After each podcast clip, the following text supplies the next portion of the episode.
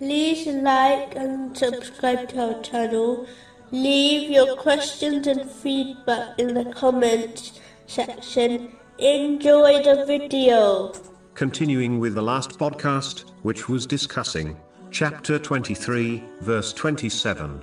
Put into the ship from each creature two mates and your family, except those for whom the decree of destruction has proceeded. Specifically, it was discussing a narration found in Sunan Abu Dawood, number 5116, which warns that nobility does not lie in one's lineage, as all people are the descendants of the holy prophet Adam, peace be upon him, and he was made of dust.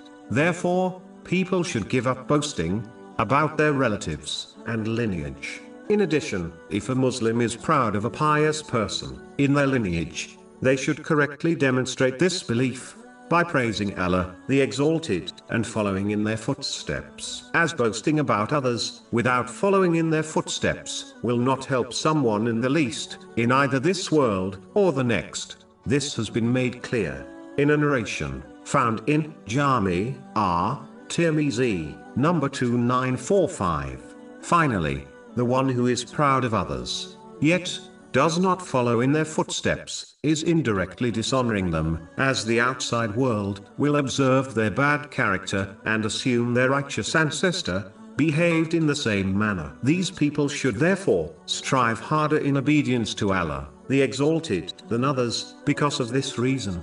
These are like those people who adopt the outward traditions and advice of the Holy Prophet Muhammad, peace and blessings be upon him, such as growing a beard, and wearing a scarf, yet fail to adopt his inner character, the outside world will only think bad of the Holy Prophet, peace and blessings be upon him, when they observe the bad character of these Muslims.